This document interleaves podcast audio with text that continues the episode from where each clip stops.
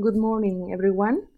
I'm Reverend Fabiola Grandon Meyer. I'm the district superintendent, and it is a joy to worship with you today and to have the privilege to um, share the Word of God. Today is a special day for the people called Methodist.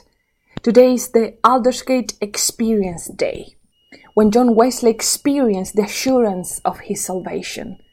This was the most important event in Wesley's life that ultimately led to the development of the Methodist movement in Britain and America.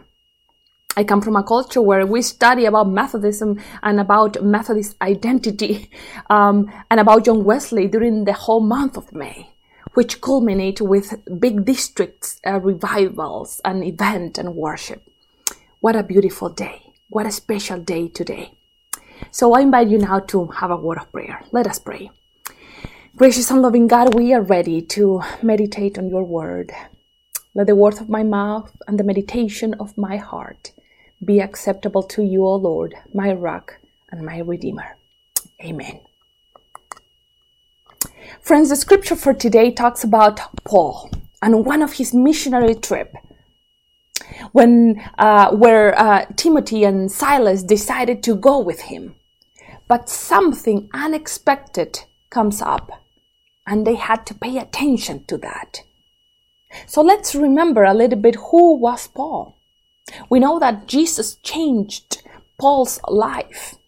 He was one that persecuted Christians, and now he's got to tell anyone, everyone, anywhere, and everywhere about the Messiah who came to die for the sins of the human beings. After his conversion, Paul began to proclaim the good news of Jesus Christ. And where we've come today is Paul's continued journey, proclaiming the message that you have been saved by the grace of the Lord Jesus because of your faith. And the church rejoices, is encouraged, and is put back on track to continue the message of the gospel. In verse 6 of chapter 9, we find out that Paul and his friends traveled, but the Spirit of the Lord wouldn't allow them to go there, and the door for them was closed. They traveled with a purpose, and they couldn't do that. They couldn't do what was planned. So they had to apply a plan B and went to a place called Troas. Troas. They were there waiting when Paul is given a vision from the Lord of a man standing and begging him, Come, come over to Macedonia and help us. And after Paul sees uh, this vision, the crew gets ready to leave at once for Macedonia with the conclusion that God has called them, had called them to preach the gospel to them. Friends, how many times God has called us to do something how many times we've heard the voice, come over and help us. Not always we listened to those uh, voices. Not always we, we respond to those people crying out, come over and help us. Paul and his friends immediately acted and got ready to go to Macedonia. What do we do and where do we turn when all the doors of possibilities are closed and there's not even a window open for opportunities? Well, we don't panic. We go right back to the basic of seeking God's will, not our own, praying for direction and fasting for guidance. What would have happened if Paul did not receive that vision? Would have he roamed from place to place, only getting more discouraged? Or would have would he have been stuck in Troas for the rest of his life?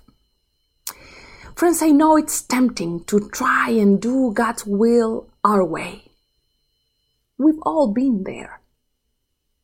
When we attempt to live for ourselves, it is as, as if we just burned a huge hole in the middle of our map and we're not sure where to turn. how do we make this journey easier? How do we lighten the load? I would say, well, let's form a group of people on a journey together, a community of faith that is prayerfully involved and active in the mission that God calls us to do. Verse 10 shows, uh, shows us that, uh, what God is calling us to, just as He called Paul to do, concluding that God had called us to preach the gospel to them. This is what verse 10 said. But that's just it. An us, a plurality a nearly hidden indicator that we were never intended to see God's will alone or to do God's work alone. And that's part of the reason why you are here today. You are a family. You are a community. And we know that it has not been easy to be a part of a United Methodist lately. There are a lot of things going on. But what we do know is that we are stronger together and that we are called to love and to serve others. God calls us to serve our neighbors. That is the expectation that has been given to us.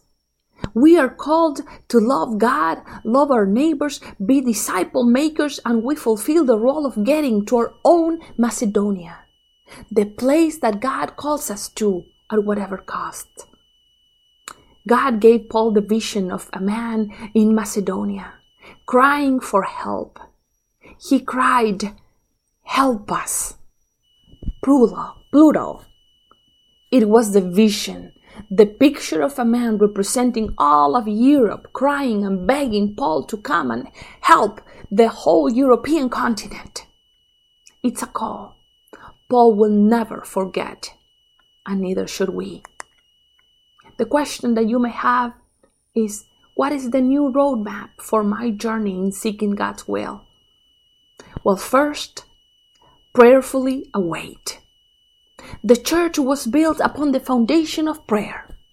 We don't leave for a long journey without making sure that our car has gas in it. We need to prepare ourselves. We need to prepare spiritually and get ready in prayer and in supplication. Second, wait together. That's how the church was formed. They waited for the arrival of the Holy Spirit together. And when it got there, the party got started. And that's the story of now.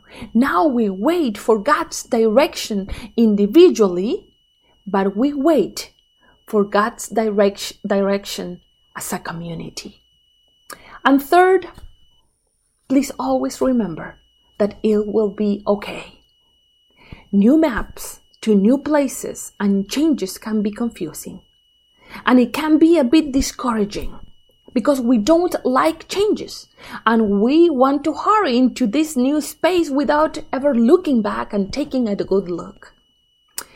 In Philippians uh, chapter 4, we find one of the most widely uh, quoted verses on not worrying about anything.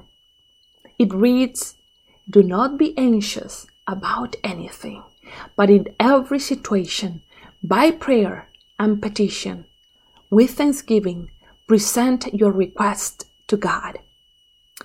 And the peace of God, which transcends all understanding, will guard your heart and your minds in Christ Jesus. This is awesome. It's okay not to know where you are going or what you are going to do when you get there. But we can rest easy because the Lord is with you. The Lord is with us. There's no need for worry as we pray and wait together in God's presence. My dear friends, I don't know what God has called you to do or what you are good at. Maybe you are at that place of knowing God, what God has called you to do, or you don't know what are the, your next steps in your faith journey. But what is certain is that we all need to go out and share God's love with everyone. As disciples, we are all sent into the world to live out the love we have experienced, embracing the reality that we are all sent. In some ways, help us keep perspective when we are tempted to let our hearts be troubled or when we are tempted to give in to fear.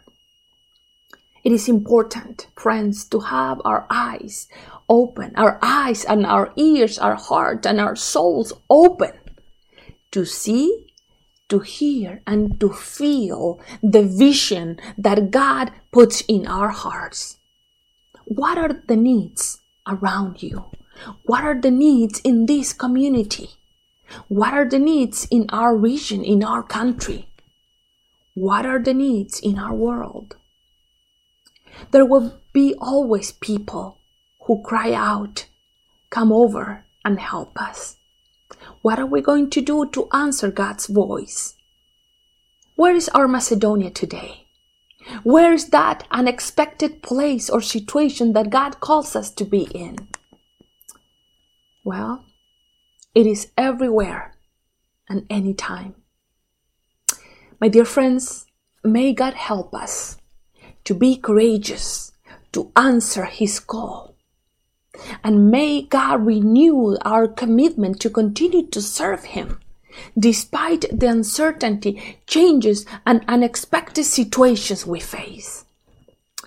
As John Wesley, the founder of the Methodist movement, said before he died, the best of all is that God is with us. We are not alone. And with God's help, we can come over and help wherever is needed. And remember that all that we do to others, we are doing it to Jesus. May God bless you all. Amen.